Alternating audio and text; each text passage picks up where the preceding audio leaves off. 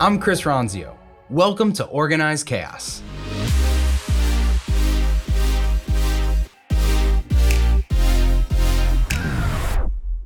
I saw this post on LinkedIn and it basically was saying that the hiring process, the interview process needs to be short again, that it's gotten way too long, it's out of hand. And this person was saying that why is every company hiring ASAP, but then they have to interview with like four people and every everyone but their their mom and give like a DNA sample and they were they were kind of hyperbolizing, if that's a word, this interview process just to say that it's gotten out of hand.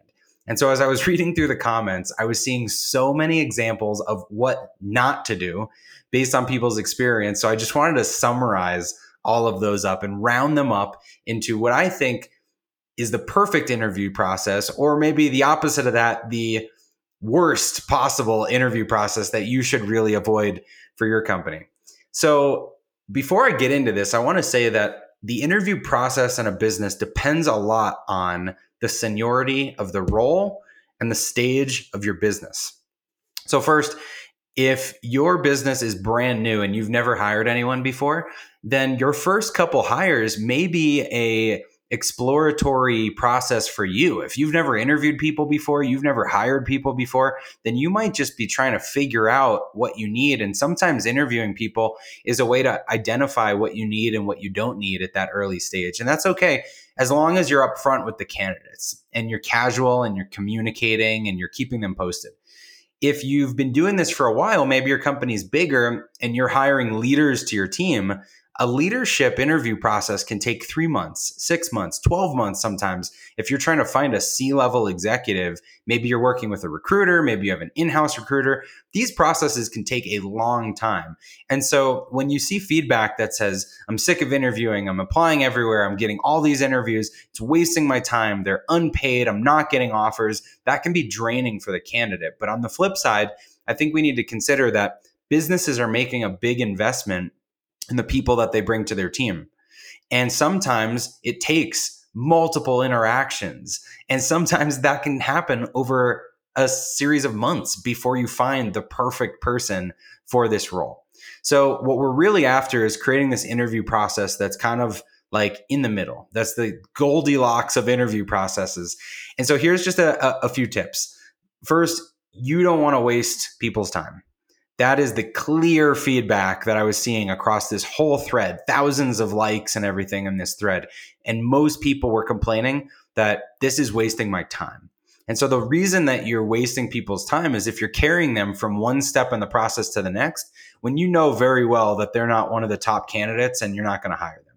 And so my tip is that as soon as you know that this person is not a fit, if they are not perfect for the role, if they don't have the experience, if you feel like something's off, just tell them. Stop wasting their time. Don't book that next interview. In our process, the every interview in the process is like the next stage, the next round. And so if people are moving on to that next stage, it means that they passed with flying colors. They did great. We're excited to work with them and we want to carry them through to the next stage. So if someone hits a stage in an interview in your process and doesn't get an enthusiastic thumb, thumbs up, and you don't feel like this is the right person, just let them know it's not a fit. Don't waste any more of their time.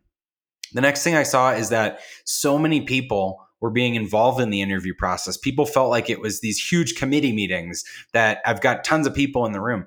Only involve the people that are directly influencing the hiring decision.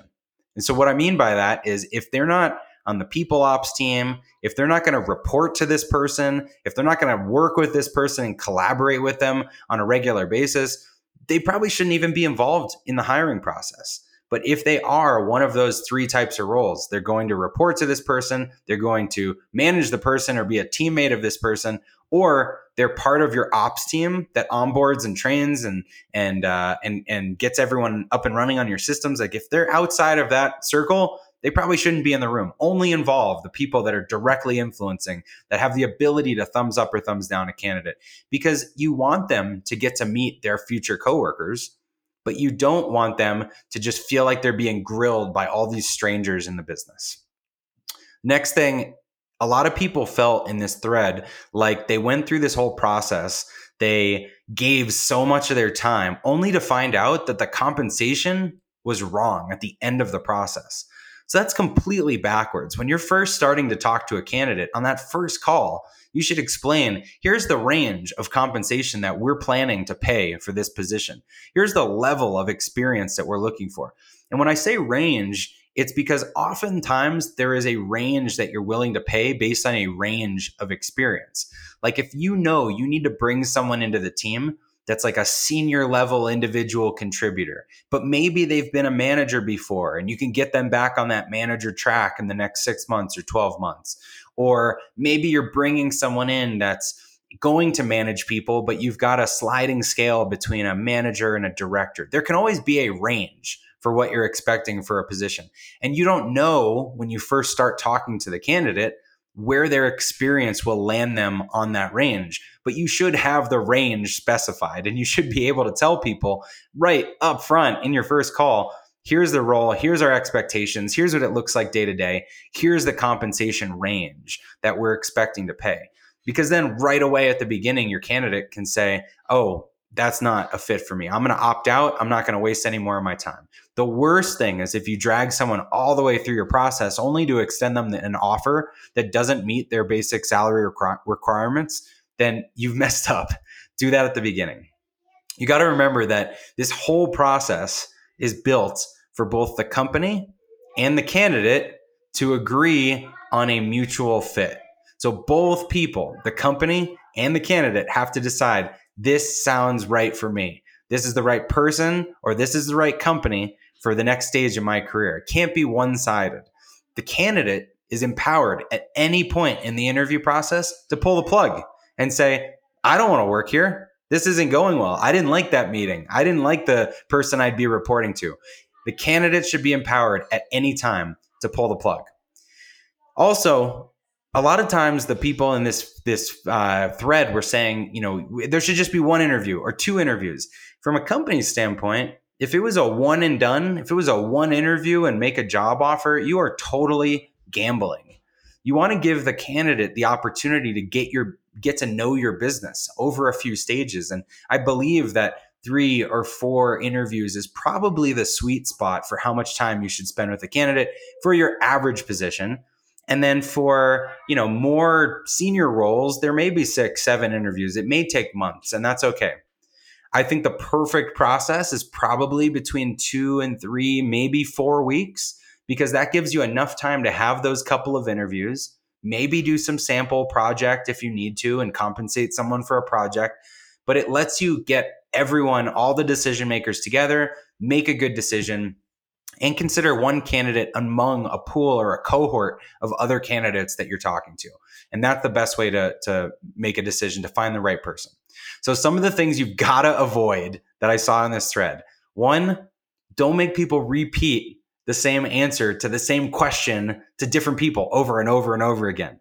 So coordinate your interviews. What is the purpose of each interview and what questions will each different person on your team be asking so that they don't have to show up and have the candidate repeat the same answers over and over again. That goes toward wasting time.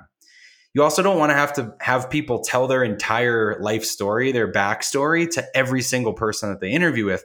That takes a lot of time. One of the things that we do is we have them shoot a simple video that just introduces themselves, like a five minute introductory video that shares their background. And we share that video with everyone that will be interviewing the person so that they don't have to repeat that question. They can just jump right to, oh, I heard you did this, or I saw you did this, and, and here's my specific questions.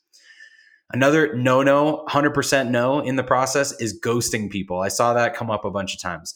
So if a candidate feels like they're being ignored, they're not kept up to date, they don't know what your timeline is, they don't know when you're making a decision, then they feel like they don't matter. This is kind of like if you went on a date and then didn't call or text the person for weeks or something. They're like, oh, clearly they're not into me. Well, that's how your candidate's feeling. So I understand from a business standpoint that there's a little bit of this dance that you have to do when interviewing multiple candidates. You're coordinating interviews, you're trying to make sure everyone gets through the same stage so you can make the decision on who to move forward. But you cannot ghost people, you cannot not give an update.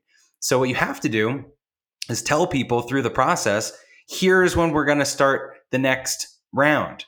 Here's when I'm going to get back to you about getting past this round. You'll hear from me by Thursday at the latest. Um, I'm updating you next Monday after the weekend.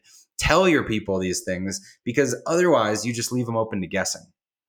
Then be sure to coordinate your schedules, your calendars, because if there's people involved in this process that all of a sudden go on PTO and now your candidates are waiting another week or two, that just ruins the process for everyone. So if you're hiring a role, make sure everyone that needs to be there to make the decision is going to be around. And then, last little tip here give feedback at each stage through the interview process. Tell people how it went say, I heard from the manager that they really liked you. They thought your experience in this was perfect. They're excited to move you to the next stage. Or this is one area that we want to dig into a little bit further that came up in the uh, in the interview. If you want to give us any inf- extra information uh, through email, that's fine. Otherwise, we can talk on Tuesday when we're next scheduled. You know, give people feedback on how it's going. So the interview process is a total dance. It's a opportunity for a candidate and a company to get to know each other. And I don't believe you can get to know each other adequately in a 30 minute sit down or a 60 minute sit down. I think it takes a few rounds and a few different perspectives to really understand, both from the company and the candidate's point of view, if this is a fit, if this is a place where I can be successful, if this is something that's appropriate for this next step, next stage in my career. And so, if you can use some of these tips to refine your interview process, hopefully you can avoid being called out on that thread, that LinkedIn thread that I read before.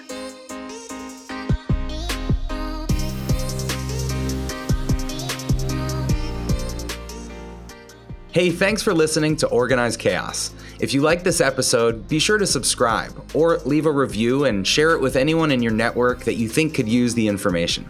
If you want to connect with me, you can find me on social at Chris Ronzio on all platforms, and you can find Trainual at Trainual, just like a training manual. We'll see you next time.